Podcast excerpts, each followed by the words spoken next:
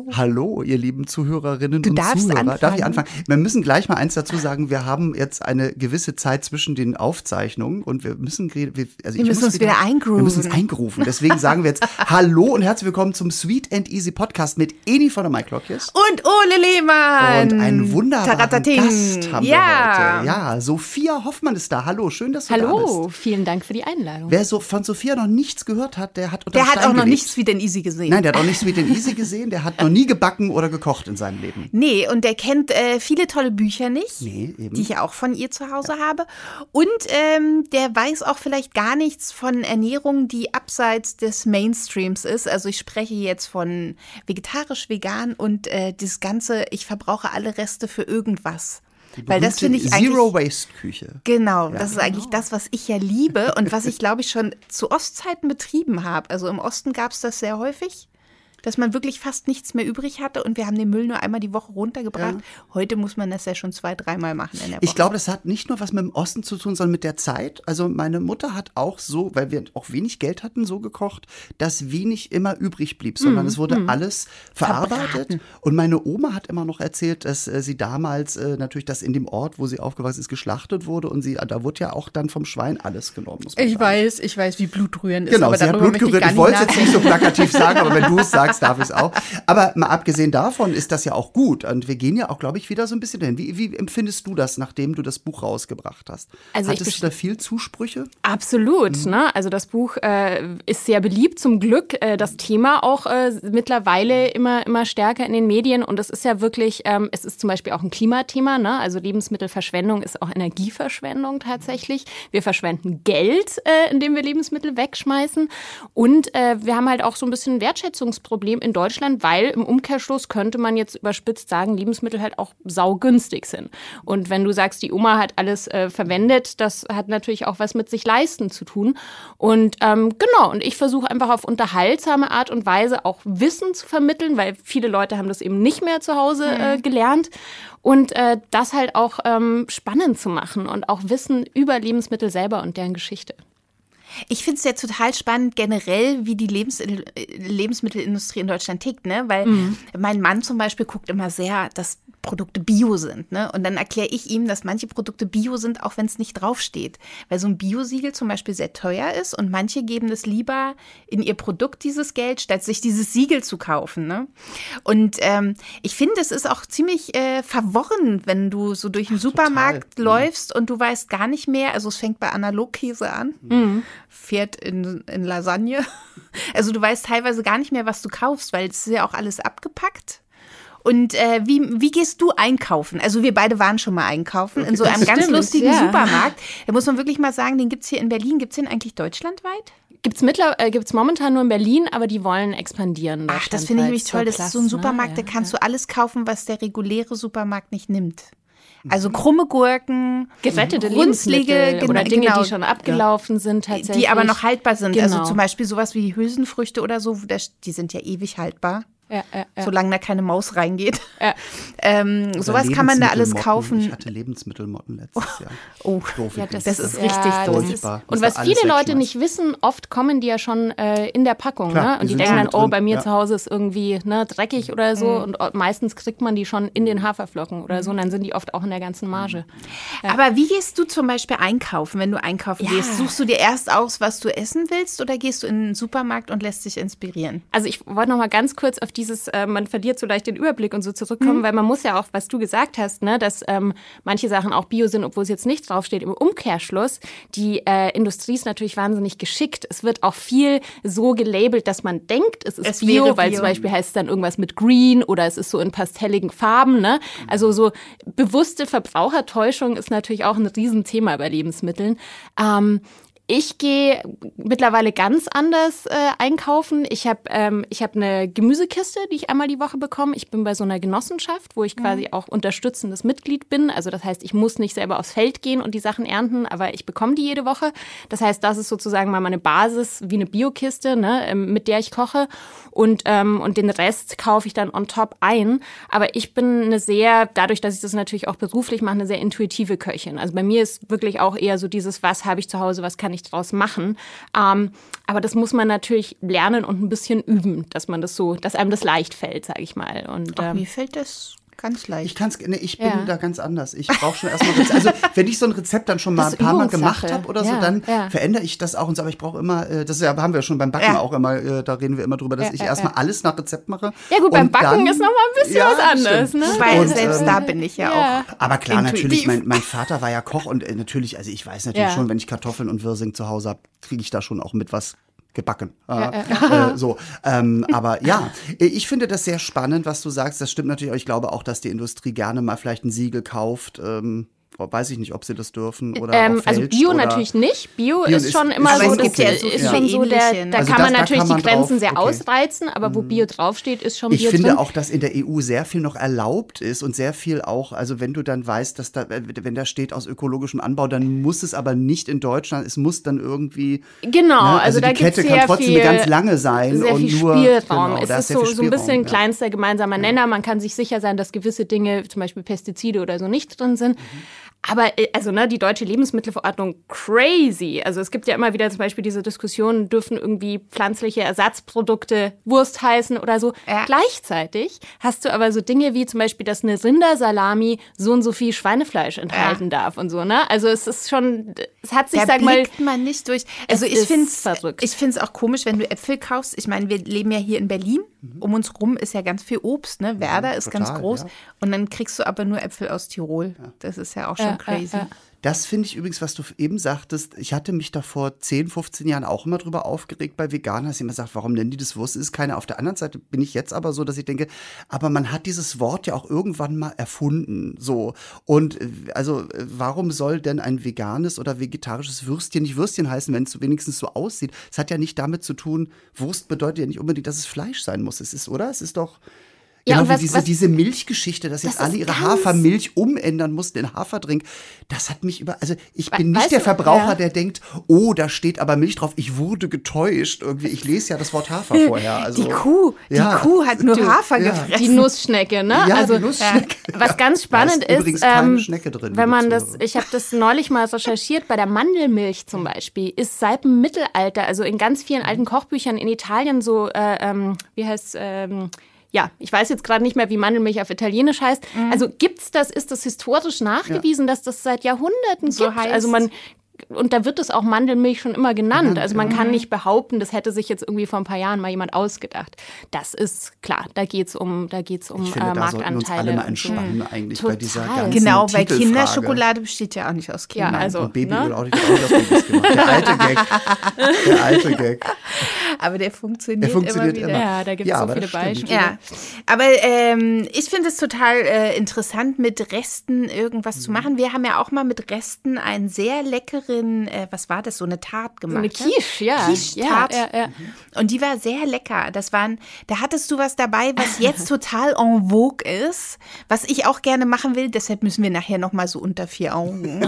ähm, du hattest Radieschen so fermentiert oder so Ah, eingelegt. gepickelt hatte ich die. Gepickelt. Ja, ja, ja gepickelt. Ja, ja. Und das war so lecker, das Mhm. habe ich vorher noch nie gegessen, Radieschen. Also ich kenne das mit Mohrrüben Ja, ja. oder ich kenne das auch mit, mit Kraut und allem möglichen, aber ich kannte das noch nicht mit Radieschen. Fermentieren ist auch groß im Kommen gerade. Ja. ne? Seit Oh ein ja. paar Jahren. Du kriegst auch gut, überall ja. so diese Fermenti Fermentierungsgeräte und ähm, das fand ich. Genau, und was ich mich nämlich auch noch erinnern kann, wir haben nämlich, ich glaube, wir haben irgendwie einen Krautsalat dazu gemacht. genau, Oder so. der auch sehr lecker Der war war. aus Wirsing.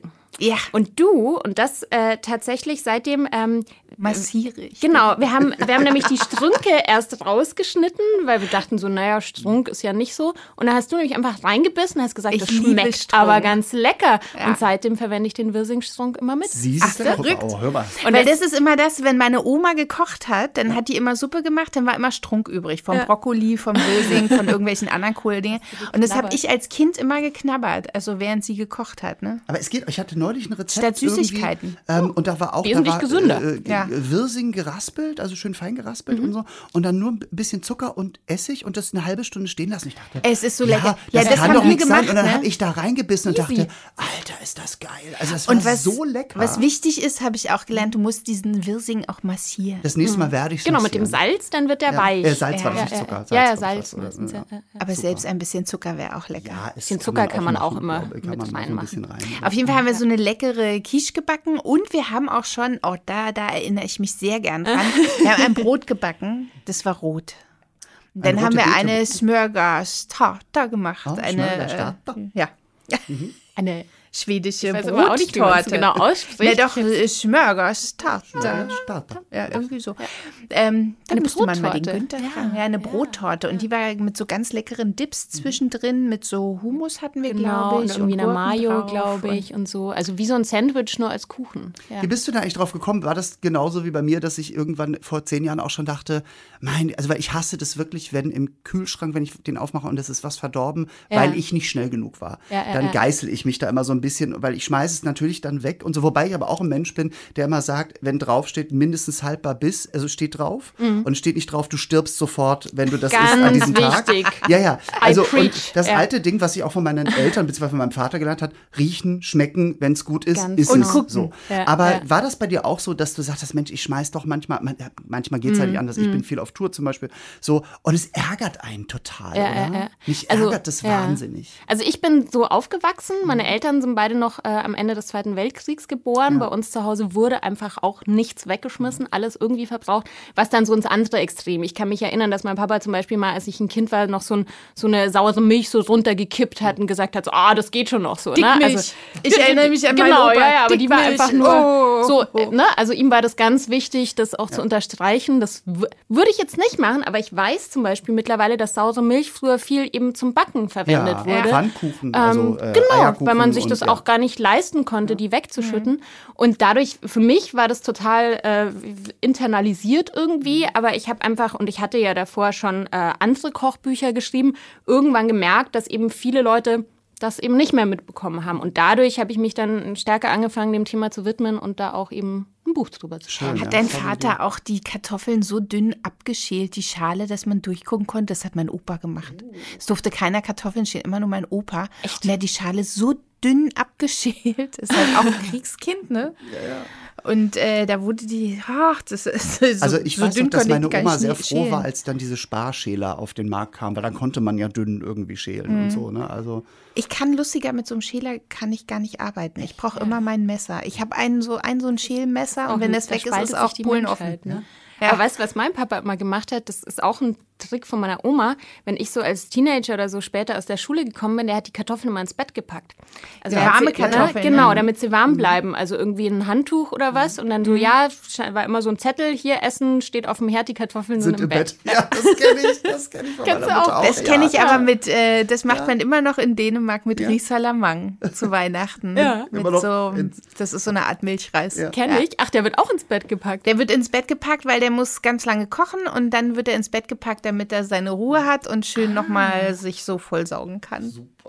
Ja, siehst du, und solche Sachen grab ich gerade wieder aus, weil ich das ganz wichtig finde, dass man, weil das sind Vor so Sachen, die, ist die auch merkt das man Bett sich einmal vorgewärmt und dann, genau. im Ich Winter. glaube, es war auch einfach so dadurch, dass man auch, die- meine Eltern sind ja Kriegsgeneration, muss man sagen. Ja. Meine Mutter war sieben oder acht, als sie im, als sie im Krieg war und äh, als der Krieg angefangen hatte.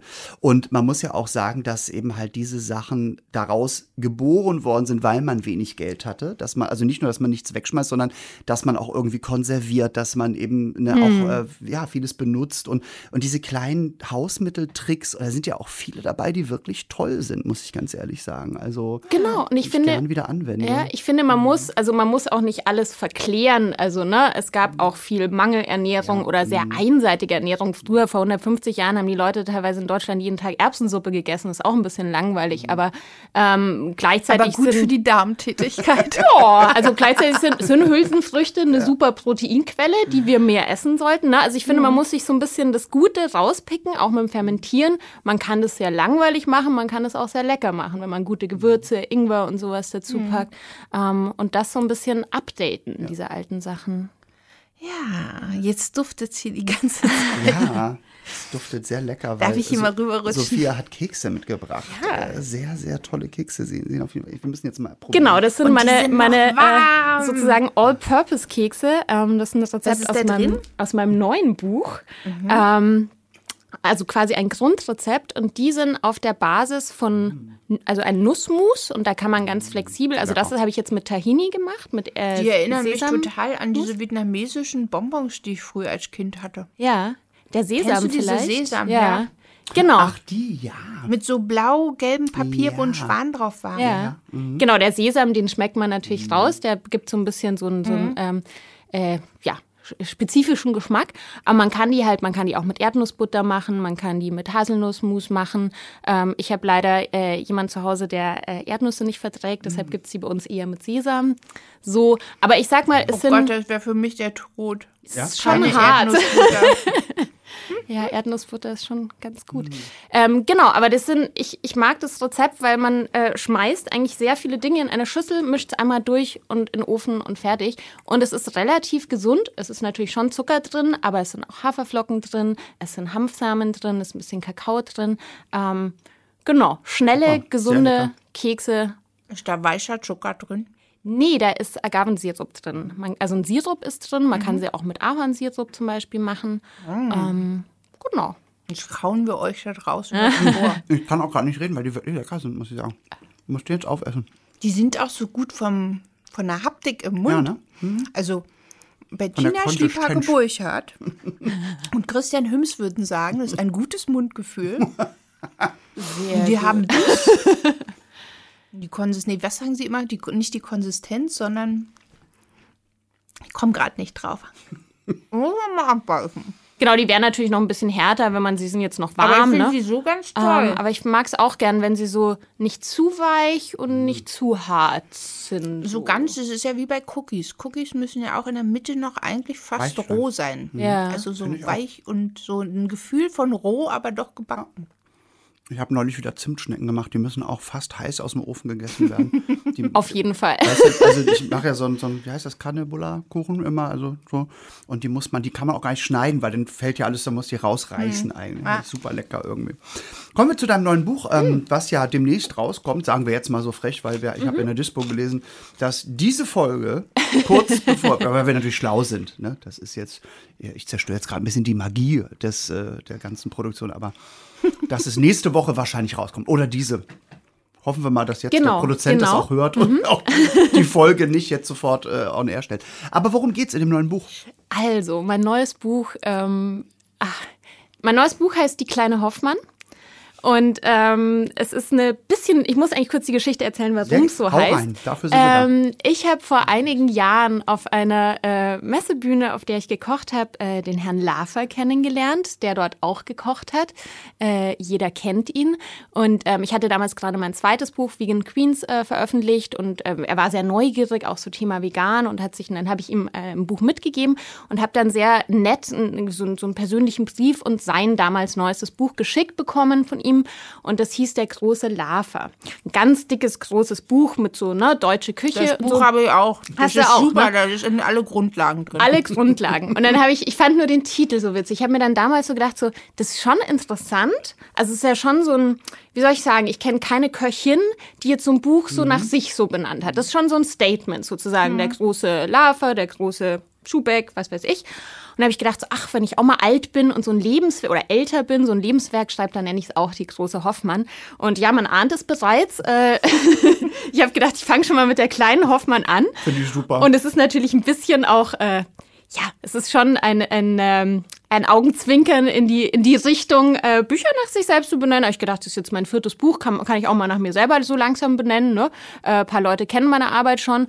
Und ähm, es ist eben kein klassisches äh, Rezepte-Kochbuch, sondern es ist ein Buch übers Kochen, über intuitives Kochen. Also wirklich ähm, genau dieses Ding äh, für Menschen, die das vielleicht nicht mehr zu Hause gelernt haben, ähm, Umgang mit Lebensmitteln, warum überhaupt kochen, so Basics, aber dann auch kombiniert natürlich mit meinen äh, Erfahrungen aus der Gastro, äh, eher Grundrezepte, also so ein, so ein Rezepteteil, wo dann zum Beispiel diese Kekse drin sind, die man vielseitig variieren kann.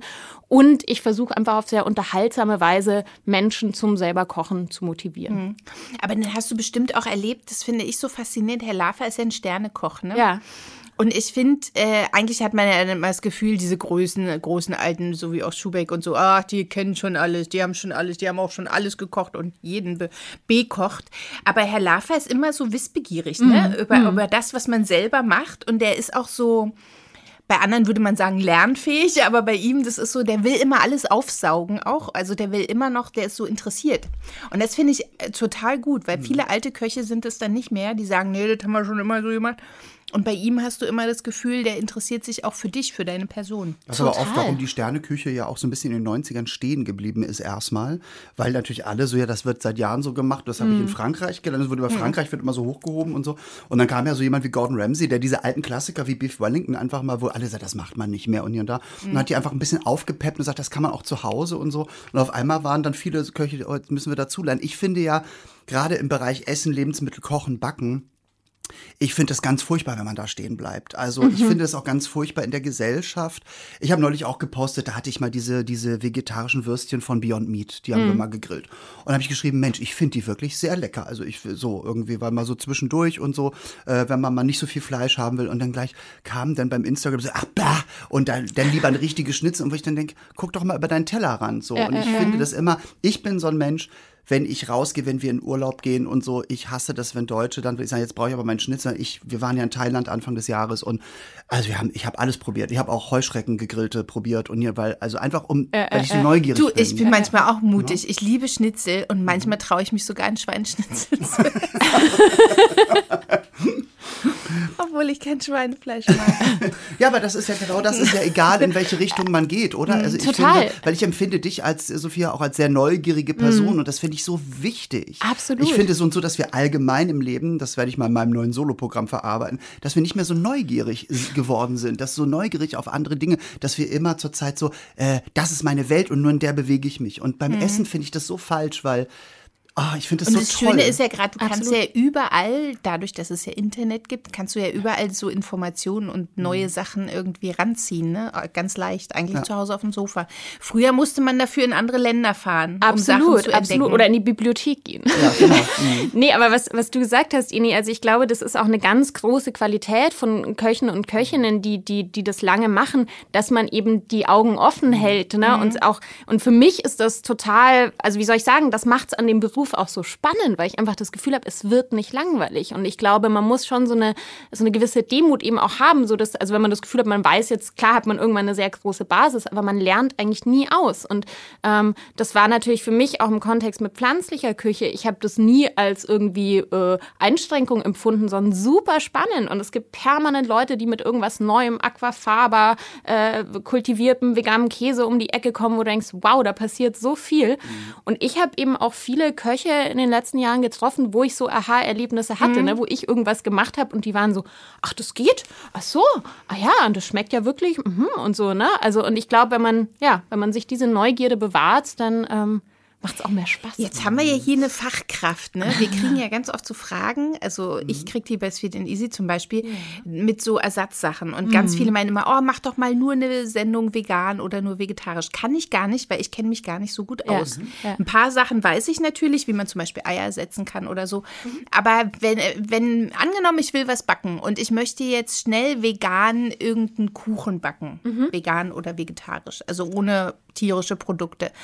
Worauf würdest du denn zurückgreifen? Also, weil du kannst ja keine Eier benutzen und keine Butter.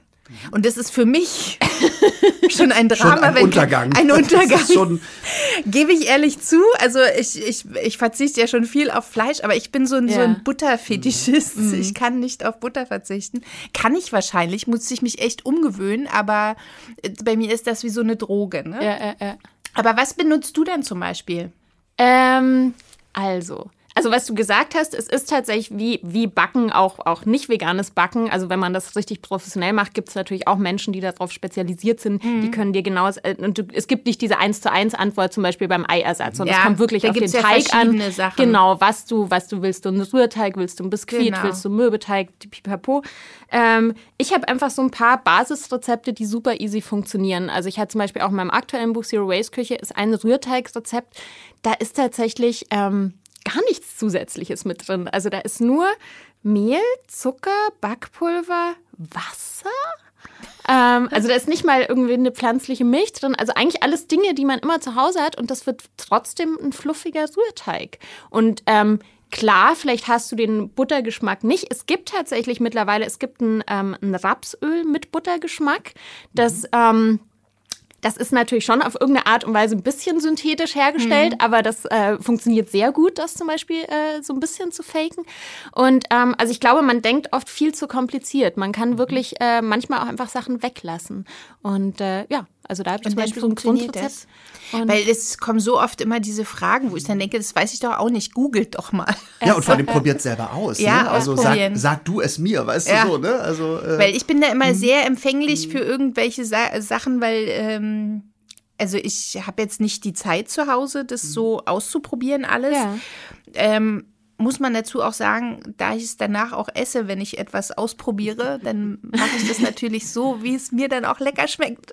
Ja, nee, also ich glaube, man darf, ich glaube, was ich damit sagen will, ist so, man muss gar nicht so kompliziert denken. Mhm. Also viele Rezepte funktionieren tatsächlich auch, wenn man die Eier weglässt, sage ich jetzt mal. Ja, das hat man ja zum Beispiel auch bei, ähm, bei Möbeteig. Ne? Möbeteig ja. geht ja mit Ei, geht ohne Ei. Also. Total. Sind wir dann wieder bei der Großmutter, weil früher war das ja auch einfach eine Frage, hatte man überhaupt Eier? Hat man sich Eier leisten genau. können? Oder im Winter gab es auch ganz oder wenig Milch Eier oder sowas. Ne? Gab es ähm, ja auch ähm, nicht immer. Genau. Und, und in dem Moment, wo du, weißt du, wo du dann Geschmackskomponenten noch dazu gibst, sei es jetzt irgendwie Schokostückchen oder Kakao, Marmorkuchen oder irgendwie noch Früchte mit reinmachst, also da schmeckst du auch nicht mehr raus, ob da jetzt Butter drin ist oder nicht. Schmeckt dann trotzdem sehr lecker am Ende. Mhm. Also kann ich wirklich verbürgt sagen. Ja. Das finde ich gut. Mhm.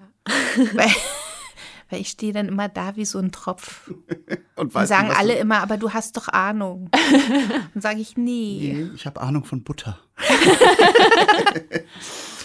Ja, aber das, ich finde das auch, ich, wie gesagt, ich finde das schön, dass man einfach über den Tellerrand guckt und dass man, wie du sagst, wenn man mal was weglässt, es kann genauso gelingen und dass man es ausprobiert. Ne? Und es ist ja auch praktisch, weil man ja. vielleicht einfach, ja. wie gesagt, mal nur mit den Sachen, die man so will, also vielleicht hat man auch einfach mal nicht genügend Butter oder Eier zu Hause und dann kann man trotzdem Kuchen backen. Nur ja. so aus den Trockenprodukten aus dem Vorratsschrank. Ja. Und ich, mir brennt schon lange eine Frage auf den Nägeln, die, die mir keiner ihre, ihre, ihre Checkliste dabei, was sie alles abhaken muss heute. ja, wenn ich hier schon meine Fachkraft da sitzen habe. Go ähm, es gibt auch immer wieder den Streit, äh, das finde ich auch lustig, äh, manchmal so in diesen Backforen, mhm. kennst du bestimmt auch, über Hefe. Mhm. Ist Hefe jetzt äh, vegetarisch, vegan oder ist sie es nicht? Weil es ist ja. What? Okay. Eigentlich ist es nicht. Siehste? Und da haben wir eine Fachkraft sitzen und die sagt auch schon, wie verrückt, dass man sich ja. solche Gedanken macht, oder? Weil manche sagen, es ist ein Lebewesen und es sind Bakterien, manche sagen, nein, es ist ein Pilz, das kann man so nicht sagen. Also, was sagt da die Fachkraft? Ich bin jetzt auch gespannt. Ich habe auch meine Meinung, aber ich sage ja. Also äh, ich, äh, also ich definiere Lebewesen ähm, danach, ob jemand ein zentrales Nervensystem hat und zum Beispiel Schmerzen empfindet. Und ähm, Hefe empfindet, glaube ich, keine Schmerzen. Bist du dir sicher? Ja, ich bin mir ziemlich weiß. ähm, nee, aber das ist wirklich, also das ist so ein, das ist so ein Argument, das von Leuten kommt, die so ein bisschen äh, Nitpicking betreiben ja. wollen und da irgendwie ja. um die Ecke kommen. Da gibt es dann auch Leute, die sagen, ja, dann darfst du auch kein Bier trinken und so. Ne? Also mhm. das ist Quatsch. Also es geht wirklich drum, ähm, es geht drum, dass man sich halt entscheidet, keine tierischen Produkte zu essen aufgrund industrieller Tierhaltung, mhm. Klimakrise und so weiter und nichts weiter.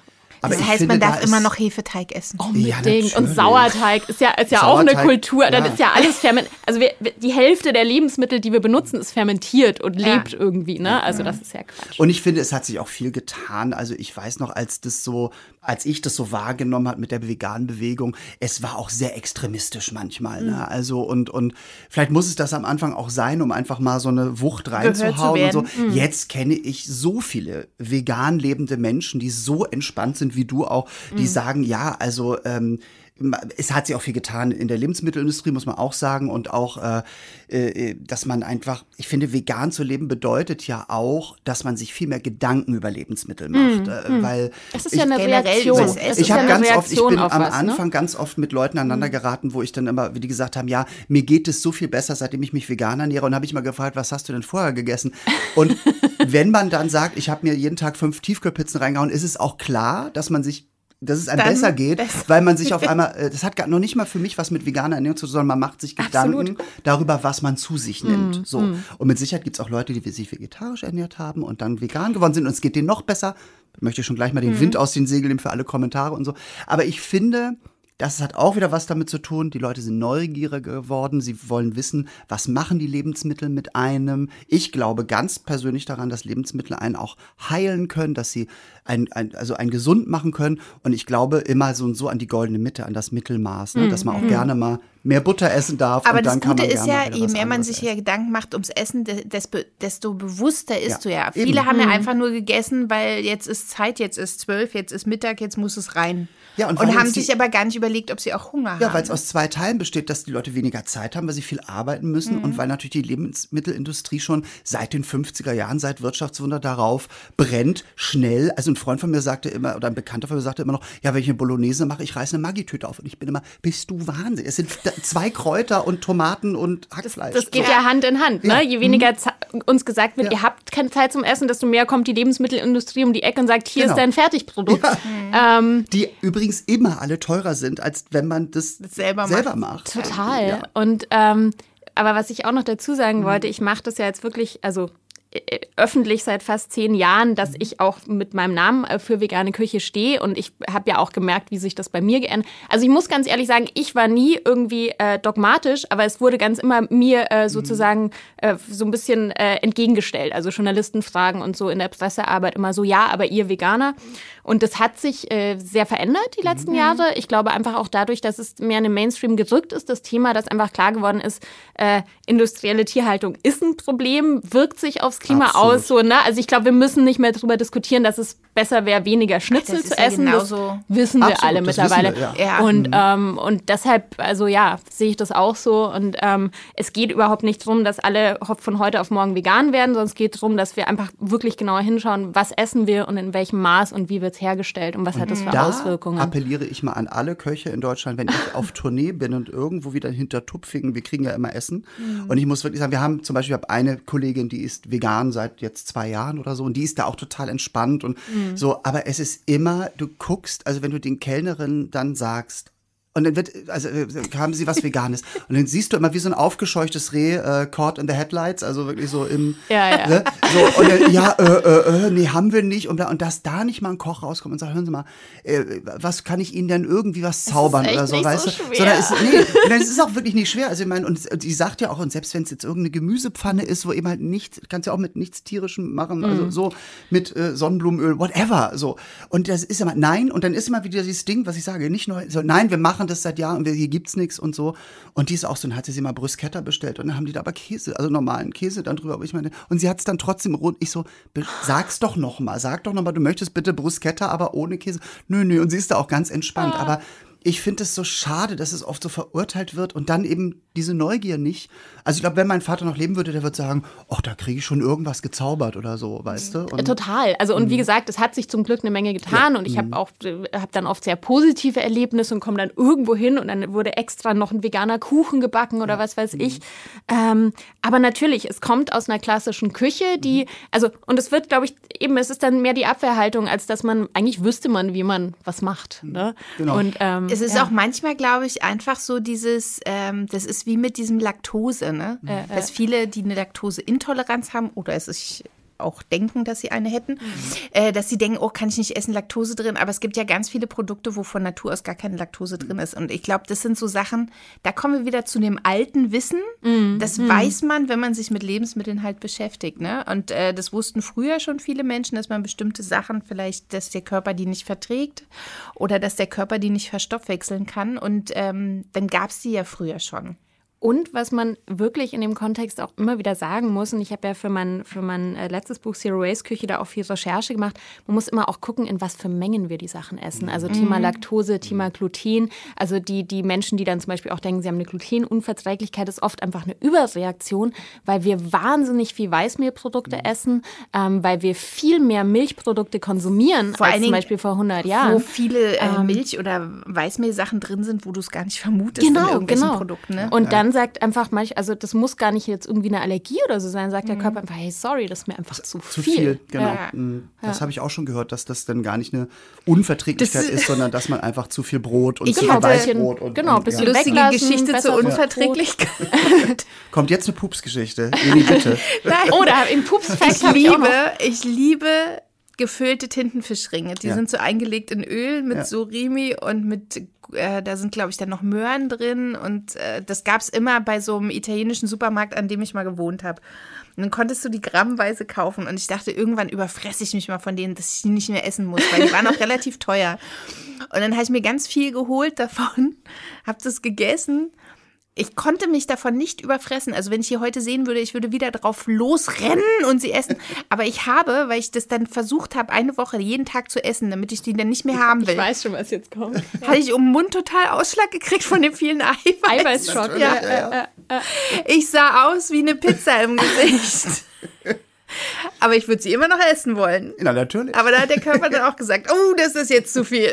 Das ist krass, ne? Wenn man zu viel Fisch oder zu viel Meeresfrüchte, ja. dann kann man so ein Eiweiß Und ich liebe ja. das. Oh, ich, ich muss jetzt selber so lachen, weil ich sah so lustig aus. Also damals gab es leider noch keine Handys, sonst hätte ich jetzt ein sehr schönes Selfie zeigen können. Ich, ich, ich, weiß nicht, äh, ich wollte, äh, nee, wir haben jetzt gar nicht über das Thema Pupsen gesprochen, aber es ist so ein schöner äh, Fakt, den ich, ich finde, gerne noch mit immer den, mal zwischendurch auch oder? den ich, ich gerne noch mit den äh, ZuhörerInnen teilen würde. Nicht? Ähm, bei der Recherche zu meinem Buch, also Thema Hülsenfrüchte. Viele Menschen strecken ja davor, Hülsenfrüchte mehr zu essen, weil sie Angst haben, dass es eben ähm, ja, ähm, Blähungen verursacht. Blähungen verursacht. Und das kann man ja zum Beispiel vermeiden, indem man die davor einweicht oder ne, ähm, und lange äh, behutsam kocht. Äh, aber tatsächlich gibt es eine Studie dazu, ähm, wurde eine wissenschaftliche Studie dazu gemacht, die zeigt, dass die Angst vor den Blähungen höher ist als die tatsächlichen Blähungen, dann die, die es wirklich gab gab. Und, und wahrscheinlich ich, äh, durch die Angst auch Blähungen entstehen können, weil der Magen sich aufregt. Durchaus das möglich. Aber das hatte ich schon immer, diese, diese Diskussion, weil ich mache ja. ein ganz normales Chili con Carne, ja. äh, auch mit dicken Boden drin und dann alle mal, aber wir müssen bei dir gar nicht dann, dann vom Pusten. Das kocht halt sehr lang, also ja, kocht halt über also, acht aber Stunden. Wir essen auch relativ so viel Hülsenfrüchte? Mhm. Ich überlege gerade, also, weil ich bin totaler Linsen-Junkie. Ah, ja, Linsen ja, sind schon toll. Linsen? Mhm. Ich müsste mal mehr mit Linsen machen, fällt mir Oh ja, Linsensalat. Oh, ja. oh, geil. Linsen muss man sich immer wieder dran erinnern. Und es gibt ja so viele verschiedene Linsen. Rote Linsen, Wir haben auch Linsen, alles zu Hause, weil mein Freund das alles mal gekauft hat und dann immer mal zwischendurch was gemacht hat. Und eigentlich müsste ich jetzt nur nach Hause und irgendwas. Linsen ich könnte sofort was mit Linsen machen. Eigentlich. Und da habe ich auch einen Verwertungstipp. So, ja, ja bitte jetzt. Ja, weil, ähm, also zum Beispiel äh, gelbe oder rote Linsen, die, die, haben ja sehr kurze Kochzeit, ne? Und äh, also passiert mir auch manchmal, dass ich auch aus Versehen verkoche weil mhm. die einfach schwupp, man schaut ja. einmal hier irgendwie hin, dann ist es Brei. genau, also entweder Linsensuppe natürlich mhm. bietet sich dann super an und man kann super aus Linsen auch Hummus machen, also statt aus Kichererbsen. Ah, also einfach okay. so klassisch irgendwie ein bisschen Zitrone, Tahini. Bisschen Knoblauch, und dann hat man, und genau. Ja, mhm. und äh, selbst wenn sie verkocht sind, kann man sie dann noch super. Ich finde eh, Hummus ist das die tollste Erfindung Oder? ever. Ja. Hummus ist einfach in allen Formen. Geil. Wir haben, äh, wir hatten äh, bei uns in der Sendung auch irgendwas gebacken. Ich weiß nicht mehr, was es war. Und dann haben wir als Dip dafür einen Hummus gemacht. Und mhm. der war auch, der war so lecker. Mhm. Und es geht so schnell. Ja, Hummus ist ja nun wirklich und den kannst du einfach auf jedes Brot draufstreichen. Und, und ich muss, da muss ich was dazu sagen, weil richtig guter Hummus ist ja auch ne, sehr cremig, ist auch sehr wichtig, zum Beispiel, was für ein Tahini man verwendet, dass man eine gute Qualität und so. Und das, also wenn man sagt, man fährt irgendwo hin und bekommt äh, was Veganes zu essen, Du kriegst ja mittlerweile an jeder Raststätte ein Sandwich mit Hummus und Grillgemüse. Also ich habe und Bananenbrot ist immer so das Einzige, oh, was es immer und es kann ne, sehr gut sein. Aber was natürlich teilweise auch alles als Hummus bezeichnet wird, ja. ist manchmal auch das sehr traurig. Ja. Und da würde ich mir manchmal noch so ein bisschen mehr, da würde ich manchmal gern hingehen und so also könnte man natürlich als Beruf machen und so Küchen mhm. beraten, ne? aber einfach denken so, es gibt noch was anderes außer Avocado, Hummus ja. und Grillgemüse und Bananenbrot. Ja. Also vielleicht noch ein Chia-Pudding. Chia-Pudding ist manchmal noch irgendwo an, an so ähm, Aber da, da ist leider die Bandbreite. Ja. Aber so ein richtig gutes Hummus. Oh, super lecker, ja, muss man echt sagen. Ich glaube, das war ein Kartoffelbrot, wo wir den dann Zuge hatten. Wow. Oh, ja, das klingt aber auch gut. Ich erinnere mich dunkel. Ich hatte einen sehr ja. hübschen Koch da. Also attraktiv. Da hätte ich mich dann besser dran erinnert an diese Folge, wenn ich das jetzt wäre, aber gut, das. und äh, ja, mit dem habe ich, glaube ich, ein Kartoffelbrot gemacht und dann diesen Hummus. Mhm. Ach, kriege ich jetzt schon wieder Appetit. Und jetzt in den neuen Buch. Wir sind ja wieder auch abgesch ja. abgeschwofft, abgeschwufft. Wie heißt es? In, Abgeschwuffen. In der Vergangenheitsform. Das kann man ja auch so gut bei Essen, wenn man so. über Essen redet. In deinem neuen Buch. Worum ja. es denn so eigentlich äh, so richtig jetzt, also in der, bei der kleinen Hoffmann? Also es geht, also es ist unterteilt, wie gesagt, es ist kein klassisches Kochbuch, mhm. sondern eigentlich geht es wirklich ganz stark um, ja, ich möchte es fast nennen, so Empowerment. Also mhm. wirklich, ich, ähm, äh, es, es gibt immer wieder so Anekdoten über die letzten Jahre, wo ich gemerkt habe, wie unsicher äh, die Menschen beim Kochen sind. Also sei es jetzt ähm, so das Thema Abschmecken, Würzen ist zum Beispiel ein Riesenthema. Ich habe erlebt, dass Leute von mir äh, Rezepte auf Social Media geteilt haben, die sie gemacht haben und dann dazu geschrieben haben, ach, das habe ich irgendwie für morgen fürs Picknick gemacht. Ich hoffe, es schmeckt schmeckt. Und ich habe dann drunter geschrieben, so, hast du es nicht probiert? So, also, ne, so diese, das gar nicht so automatisch irgendwie was, was probiert, was abgeschmeckt wird oder das, ähm, wie soll ich sagen, also einfach, dass sich an, an und beim Backen macht es ja durchaus Sinn, aber dass sich an Rezepten so festgeklammert wird, dass man wirklich denkt, oh, ich habe keine Petersilie zu Hause, jetzt kann ich das heute nicht machen. Und ich versuche wirklich in diesem Buch sozusagen ein Plädoyer dafür zu geben, sich zu trauen, lockerer zu werden. Ich bin jemand, der das so ganz automatisch macht. Also das ist wieder die Experimentierfreude und die Neugierde. Und ich glaube, dass man das vermitteln und einfach üben kann. Also zum Beispiel eine Komponente im Buch ist auch, dass es Seiten gibt, wo die Leute selber was notieren können. Ähm, viele Menschen haben ja so eine totale Hemmschwelle, in Kochbücher was reinzuschreiben. Ich bin jemand, ich mache Eselsohren rein, ich notiere mir, wenn ich irgendwie was abändere oder du so. Du bist das. Ja, ja. Also die dürfen richtig, die dürfen richtig benutzt ausschauen. Ich finde, Kochbücher sind die einzigen und Backbücher sind die einzigen Bücher, die benutzt aussehen dürfen. Ja. Da dürfen auch Fettflecke drin sein und alles. Das sind dann die besten Rezepte, die man am häufigsten ja. gemacht hat. Also die, ich die, muss sagen, das ist, da schlägst du genau in eine Kerbe ja. zwischen meiner Freundin Iris und mir, die ja. auch wie du ist. Also ihre Backbücher sind rein und nein, das schreibe ich direkt rein, das streiche ich durch und weniger Zucker und schreibe die Zuckermenge und so. Und ich immer so, weil ich, also ich, ich weiß auch nicht, warum ich meine Back- und Kochbücher so heilig und jetzt fange ich langsam an, aber es ist, also es ist ein weiter Weg, bis ich da mal erst nee, mit Bleistift. Es gibt Bücher, da darf man das und okay. Bücher, da darf man das aber nicht. Ihr aber habt recht, es, es gibt zum Beispiel Rezepte, die so viel Fettflecken haben, weil ich die einfach natürlich oft gemacht habe. Und, ja. und das stimmt, das sind eigentlich, wenn man mal so durchgeht, da wo die meisten Fettflecken sind, das ist eigentlich das Rezept, was am meisten genutzt wird. Findet man dann meistens auch schneller Findet Man schneller, also wenn man genau. jetzt kein ja. Post-it drin hat, und ist, ah, da, das ist schon so abgegriffen. Also Post-its ähm, mache ich auch, aber drin reinschreiben, finde ich. Ja, wie gesagt, und das eigentlich ist zum Beispiel. Man, man wird sie auch nicht wieder weiter verschenken oder verkaufen wahrscheinlich. Und selbst wenn, dann hat der ja sozusagen, der oder diejenige, die besten das Wissen. Ja. Aber was du sagst mit genau. diesem, ich hoffe, das schmeckt, äh, das stimmt, dass man sagt das immer so, das ist auch so eine Floskel, die man halt über Jahrhunderte benutzt, sag ich mal. Ähm, ich bin ja so, meine Freundin Vera sagt immer zu mir, Ole ist der Einzige, der, wenn er kocht und es dann mit seinen Gästen isst, völlig ausrastet. Und so bin ich bin immer, also das ist ja, also da habe ich ja wirklich, also das ist ja Wenn Wahnsinn. ich immer was hinstelle zu essen, sage ich immer so, also mir schmeckt ja, genau. dann, Aber weil ich auch, auch so Mensch bin, ich liebe es zu essen und gut, ja, also ja, eben halt auch so, und wenn was gelingt, weiß ich mal, also das ist jetzt, also hier der, das Curry, das thailändische, das ist nicht zu scharf, also da ist ja so genau die richtige Säure und so. Und ich finde das auch schön. Ich finde das auch schön, wenn mir was für mich gelungen ist, ob es den anderen schmeckt, ist mir in dem Moment erstmal egal. das, ist, das ist eine optimale Einstellung, Oder? aber ich eben, ich habe das Gefühl, ganz viele Menschen ja. brauchen da so ein, ja, ich sage jetzt nicht einen Fuß drin, so einen Schubs, sage ja. ich jetzt mal. Und, und wirklich dieses, keine Ahnung, und ich versuche, also was äh, mein Ansatz ist sozusagen, das zu vermitteln, wie ich selber dran gehe. Und ähm, also ganz banales Beispiel. Ich habe letzte Woche, ähm, ich hatte in meiner Biokiste ähm, grüne Tomaten, die ähm, von unserer Genossenschaft, die sind einfach nicht mehr, also manchmal kann man die noch so ein bisschen nachreifen lassen, die man so zu den Äpfeln legt oder so, die wurden einfach nicht mehr rot. Dann habe ich natürlich recherchiert, was gibt's für Rezepte mit fried grünen Tomaten. Ich genau. Und yeah. äh, habe die dann auch fried ja. gemacht, also mhm. habe quasi wie eine ähm, wie eine Panade mit, mit Semmelbröselpanade und so ein bisschen mit äh, Stärkemehl so mhm. mir angerührt. Das war super lecker. Und dann hatte ich aber noch übrig von dieser Panade und dieser, dieser Stärkesuppe.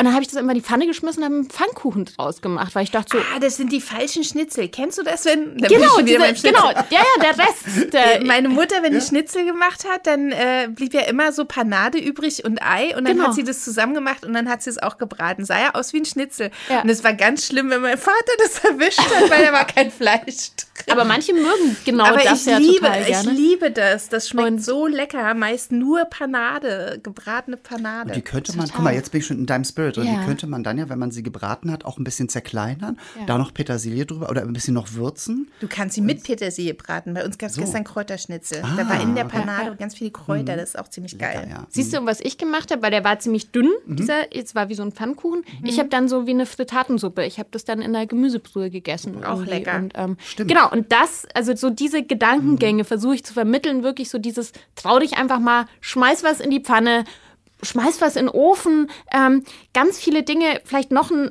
ein, Beispiel, man kann sich so viel selber herleiten, wenn man sich traut. Ich hatte ähm, vor ein paar Wochen in dieser Kiste sehr viel äh, Stangensellerie mit ganz viel Sellerieblättern dran. Dann hast du da irgendwie diese Mengen an Sellerieblättern und die sind ja sehr geschmacksintensiv. Oh, ich liebe das als ähm, Suppe, einfach nur mit Kartoffeln. Genau, aber es war, es war so viel und dann habe ich zum Beispiel einen Teil davon habe ich getrocknet, so als Gewürz, als Suppengewürz mhm. eben, kann man ja dann auch gut im Winter so einfach ausgebreitet, selbst bei Zimmertemperatur oder ein bisschen im Backofen. Ähm, und dann hat eben auch eine, eine, eine Followerin gefragt, was kann ich denn sonst noch damit machen? Da habe ich gesagt, guck, Du kannst dir das im Grunde selber herleiten. Wenn es was ist, was man roh essen kann, Kartoffeln sollte man jetzt nicht roh essen, aber so ein Sellerieblatt, einfach mal reinbeißen. Dann schmeckst du irgendwie, wie es schmeckt. Es ist relativ intensiv und es ist relativ hart. Das heißt, es ist jetzt nichts, was ich in einer großen Menge verwenden würde, sondern eher so als Gewürz, wo dazu. Und ich würde es vielleicht auch nicht im Ganzen roh verwenden, weil es hat eine sehr harte Struktur. Das heißt, ich würde es eher klein schnippeln oder wo mitkochen. Und weißt du, mit diesen Gedankengängen kann man mhm. sich oft, oder wie du einfach in den Wirsing reingebissen hast, ja. in den Strunk, kann man durchprobieren und ausprobieren, sich selber überlegen, wie man Dinge verwenden kann. Mhm. Das ist ja auch eigentlich, dass wir im Endeffekt vor Jahrmillionen oder ich weiß nicht, wie lange sind wir auf der Erde, wir Menschen? Wann, schon eine ganze Weile. Schon eine Weile, ne? Wann, also für uns. Wann war der Millionen erste Affe, der angefangen hat zu sagen, oh, ich kann sprechen, hallo? ähm, aber das frage weil ich schreibe ja gerade an meinem neuen Soloprogramm, an meinem Comedy-Programm. Und ich würde gerne so eine Nummer schreiben, über wie sind Leute eigentlich drauf gekommen, ne? Also wie, Aha, wie ist man super dann spannend. So, ja, also äh, und dann ein bisschen überhöhen natürlich mit, äh, ne, so, also wie, wie ist man überhaupt drauf gekommen, Sauerteig? Also wann hat jemand entdeckt? Bestes oh, Beispiel. Ne, so, also, oh, da, da passiert was mhm. mit dem Mehl, dann musste man ja auch schon irgendwie eine Art von Mehl haben, so. Und dann hat das einer zu lange in der Sonne gelassen, hat das benutzt und, oh, das Brot geht ja auf. Weil ich habe mir mal sagen lassen, im Römischen Reich war das Brot sehr hart wohl mhm. irgendwie. Da hatte man noch keine Triebmittel oder so. Nee, glaub, und das finde ich halt, das, ja so das ist dieser Ansatz, den du ja hast, dass du mhm. sagst, guck doch einfach hin, mhm. überlegt ein bisschen und probiert es halt auch aus, so irgendwie. Und das finde ich eigentlich, wenn wir da wieder so nur so zu 5% hinkommen, ist schon viel erreicht, oder? Genau, Find also ich. Sauerteig ist das schönste Beispiel. Ja. Meines Wissens nach im alten Ägypten wurde, okay. hat das jemand so aus Versehen in der Sonne stehen lassen. Ja. Äh, genau. genau, weil davor gab es ja nur so, eben, so in Fladen gebackenes Brot, also Brot oder äh, genau. Brotähnliches mhm. gibt es ja schon recht lang. Ähm, genau, und das eben einerseits diese, diese Neugierde, diese, ähm, ja, auch dieses sich trauen, weil es hat einfach mit Mut zu tun. Ähm, mhm. Und das eben kombiniert schon mit einem gewissen Basiswissen. Ne? Also man, wenn man zu ganz blanko reingeht, dann. Aber Trial and Error Trial ist and halt. Error. Ist ja immer ist mein Satz, ja. Ganz immer. wichtiger ausprobieren Punkt. Ausprobieren und auch verlieren, weil letztendlich, bevor du es wegschmeißt, lieber mhm. was ausprobieren. Wegschmeißen kannst du es dann immer noch, wenn es wirklich ganz schief gegangen ist. Ja, ist ja, ja so. Ja. Also bevor ich irgendwie, das stimmt. Also ich finde, dass wir, wenn wir da wieder rangehen, finde ich das eine gute Idee. Und eine ganz wichtige Botschaft von meinem Buch ist tatsächlich auch, weil wir es vorhin schon mit der Bolognese mhm. aus dem Päckchen hatten, wirklich selber zu kochen. Das ist einfach, ähm, ich habe im Vorfeld auch äh, meine Follower gefragt, ähm, würdest du gerne mehr kochen, was hält dich davon ab? Und bei ganz vielen ist es eben das Zeitargument. Ähm, und klar, das kenne ich selber. Ich arbeite ja auch äh, als Köchin und wenn man ganz ehrlich nach einer neun Stunden Schicht nach Hause kommt, ist man auch nicht mehr so motiviert, irgendwie zu Hause noch was zu kochen. Aber das, es ist halt ein bisschen Teufelskreis, weil je mehr du dich mit Kochen beschäftigst und auch das schon so ein bisschen internalisiert hast, desto schneller kannst du auch in 15, 20 Minuten mal ein Abendessen zusammenzaubern. Und aber dann, ich denke immer, was hält einen ab vom Kochen? Was machst du in der Zeit, in der du kochen viele könntest? Haben wirklich keine, Am Handy keine, die sind so. ja, na, ja, ich glaube noch schon. nicht mal, dass die Oder viele das so thematisieren können in dem Moment. Aber viele mhm. sagen, also ich habe auch mit vielen Menschen gesprochen, die ja natürlich 9 to 5 arbeiten, sag ich jetzt mal so am Tag, so. Und die sagen, ja, und dann noch das Schnippeln, ne, das Schnippeln. Sag ich, pass auf, dann mach das doch so, dass du am Sonntag schon mal für drei Tage vorschnippelst, das in Tupper tust und in den Kühlschrank. Wir hatten das neulich Das auch. wir mache ich auch, ganz oft. Ja, äh, hatten, aus Zeitgründen, wenn du die Kinder genau. abgeholt hast Klar. aus der Kita Meal und dann Prep, hast du nicht ne? so viel Ja, Zeit, dann irgendwie alles zu schnippeln. Mein Freund hatte das neulich auch, wir hatten vorher. auch ganz viel Stangensellerie und Möhren und hat das alles zusammengeschnippelt und wollte eigentlich was machen. Dann haben wir aber was anderes gekocht am nächsten Tag. Und dann habe ich das gefunden und dann sag ich, du, bevor es schlecht wird, äh, ich wollte eine Bolognese machen. Eigentlich kommt das da nicht rein, aber ich kann doch Gemüse mit anbraten, mit da rein. Ist ja, und dann war die Bolognese halt mal ein bisschen mehr gemüselastiger und weniger Fleisch. und Wir so. machen eine sehr gute, oh, und das kann ich nämlich. Vegetarische Bolognese. Die besteht nur aus Gemüse und du denkst wirklich, das sieht aus wie Hackfleisch, aber Ja, das ja, ist äh, nur Gemüse. Und das glaube ich wirklich, wenn wir wieder so diesen alten Gedanken haben, irgendwie, dann finde ich das eine, also wie du schon sagst, man, man kann, glaube ich, auch einiges herleiten und dann auch ausprobieren und einfach mal gucken. Genau, und tatsächlich ist, ist ein gutes Gerät auch die halbe Miete. Also wenn es jetzt wirklich ums olle Schnippeln geht, mal, ich habe auch so eine Küchenmaschine. Genau mit so einem Absolut. Einsatz, rucki zucki. Also wenn noch ich eine aus der DDR von meiner Mama, der, der gute alte Multiboy. Ja, der, der, läuft immer noch. Ne? Der läuft und läuft. Das der läuft. Escort-Service. Und ich glaube, es ist eigentlich ein russischer Motor da drin, der läuft und läuft wie ein Panzer. Also ja, ja. Ja, die alten ist es so laut. Küchenmaschinen, das ist auch so ein Phänomen. Ja, oder zum Beispiel so eine, ähm, so eine Mandoline, so eine, so eine ähm, Habe wo man ich mir ganz neulich gerade ne? wieder gekauft. Ich hatte meine weggeschmissen, weil ich mich mal dermaßen geschnitten habe. Ist war da sauer. Mandoline? aufpassen. Ja, ja. Kann Und jetzt habe ich eine gekauft, also auch wieder eine ganz, also die, so, so ein Ich Gemüsehobel. kenne nur das Instrument.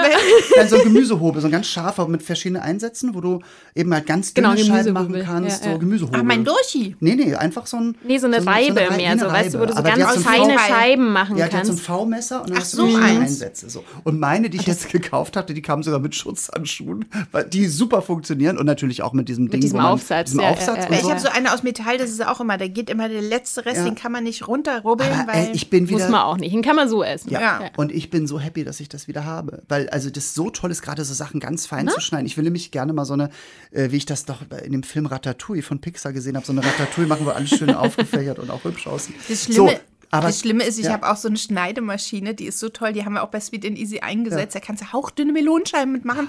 Aber ich habe in der Küche keinen Platz dafür. Ich habe auch, wir dürfen nicht. so eine, da mehr, könntest du auch einen ganzen Schinken ran. Ja, wir dürfen schneiden, nichts ne? mehr an Geräten kaufen, die, es ist alle, Ja, ich weiß da nicht mehr, wo ich meinen Teig kneten soll. Ich kenne das sehr gut. So, wir sind auch leider schon wieder, es geht schon wieder, es neigt sich Ich habe jetzt schon Ende den zu. zweiten Keks gegessen. Ich bin sehr begeistert von diesen Keksen. Genau, wir kommen jetzt, Wir müssen jetzt ganz schnell die Dose leer machen, wolltest du sagen. Die Dose müssen wir jetzt leer machen und während wir das tun, kann Sophia mal uns erklären, was da genau alles nehme ich doch noch ist. einen Keks. Na, ich auch. Dann Äh, du musst jetzt nicht die Mengenangaben, so einfach nur so, Nö, ne, was genau, so, wie genau. man das so ungefähr macht. Wir werden es dann äh, Ja. veröffentlichen. Ihr müsst es nachbacken und dann mit Unbedingt. Hashtag Sweet and Easy versehen. Hashtag Krümelmonster. Nein, ja, das kann als zweiten Hashtag Krümelmonster ähm, und Hashtag Sweet and Easy auf Instagram und dann gucken wir, ob ihr die auch so schön gemacht habt. Ja, sehr gerne. Also wie gesagt, das ist das Keks äh, Grundrezept aus meinem Buch Die kleine Hoffmann und ähm, die Basis ist als Süßungsmittel ein Sirup. Also da kann man eben Ahornsirup oder einen Agavensirup. Man könnte auch einen Zuckersirup sich selber machen. ist halt wichtig, dass es flüssig ist, weil dann verbindet sich's besser ähm, mit einem mit einer Nussbutter oder einem Nussmus. Also eben, das ist jetzt mit Tahini. Es geht mit Erdnussbutter, mit Mandelmus. Ähm, Erdnussbutter, ole. Olé. Und ähm, dann kommen entweder ähm, gemahlene Nüsse oder Mehl dazu. Das heißt, man kann sie auch komplett glutenfrei backen. Man kann das Mehl auch weglassen. Ähm, Haferflocken oder andere Getreideflocken, Backpulver, Kakaopulver. Ich mache immer noch ein bisschen Hanfsamen mit rein, ist auch gesund. Und eine Prise Salz. Und das Und wird einfach backen nur bei wie viel? 180 Grad, Ganz ungef- normal. ungefähr 10 Minuten, 10, 12 Minuten so. Genau. Super. Wirklich lecker. Ja. So, jetzt müssen wir Sophia so entlassen mit dem vollen Mund. Nein, Sophia, vielen, vielen Dank, dass du da warst. Das war eine tolle Sendung. Wir haben Ja. viel gelernt. Wir werden sofort das neue Buch kaufen. Genau, das neue Buch. Äh, die kleine Hoffmann, eigentlich wahrscheinlich entweder jetzt diese oder nächste Woche Man kann sich sowas vorbestellen. Genau. kann man vorbestellen. auch. Man kann auch, egal wann ihr es hört, man kann es vorbestellen. Man Fertig kann aus. auch einfach, falls man es vergisst, es ist jetzt dieses Rezept hier sich runterzuladen, Ja. kann man sich das Buch kaufen. Es ist auch fast für euch jetzt ein Pflichtkauf. Wir wollen Ja. euch nicht drängen, aber es ist, also eigentlich müsst ihr, könnt gar nicht anders. Es ist eigentlich wirklich für jeden geeignet. So. Ja. So. Und ja, wir wünschen dir alles Gute ähm, und, und vielen Dank, dass du da warst. Ich habe wirklich wahnsinnig viel gelernt. Mhm. Und ähm, wir werden uns bestimmt wiedersehen. Wir machen bestimmt noch mal so eine Oh Runde. ja. Ne? Zumindest gerne. müssen wir noch mal so eine Torte backen, so eine Brottorte. Danke für Die die, war so Einladung. lecker. Ja, Die hat auch meinem Mann geschmeckt, weil ich habe die Hälfte noch mitgenommen. Durfte keiner ran. Und äh, ja, ihr schaltet gerne wieder ein bei Sweet and Easy, der Podcast, oder Sweet and Easy auf Six. Genau. Und ähm, wenn ihr lustige Anregungen habt, könnt ihr das auch bei Instagram, könnt ihr uns gerne Absolut. verlinken. Wenn ihr mich sehen wollt auf Tour, ähm, ist gerade schwierig, weil wir immer noch im Lockdown sind. Und die Mutti nicht weiß, was sie zu Hause, außer viel zu backen, mache ich, äh, also weiß ich nicht, ich, ich, ich spreche schon zu Hause vom Spiegel in meinem Programm eigentlich. Aber auf schön. und auch auf Instagram, man kann mir auch folgen. Ich habe auch noch einen anderen kleinen Podcast, nur für mich, da laber ich einfach nur über mein Leben. Ist total langweilig, Butter bei die Fische. Hört mal rein. so, Und wir hoffen natürlich, dass ihr das nächste Mal auch wieder dabei seid ja, und du musst zuhört. jetzt den Schluss machen, weil ich esse. Ja? Aber ich habe auch überall noch Kekscreme in den Zähnen. Ich kann auch den Schluss machen. Wieder mal den Schluss. Ja, du darfst. Ja, äh, vielen Dank für die Einladung. Es war sehr schön bei euch und ähm, man hört euch beim nächsten Mal, nehme ich an. ja. Das so- super. Bis dann. Genau so. Tschüss. Tschüss.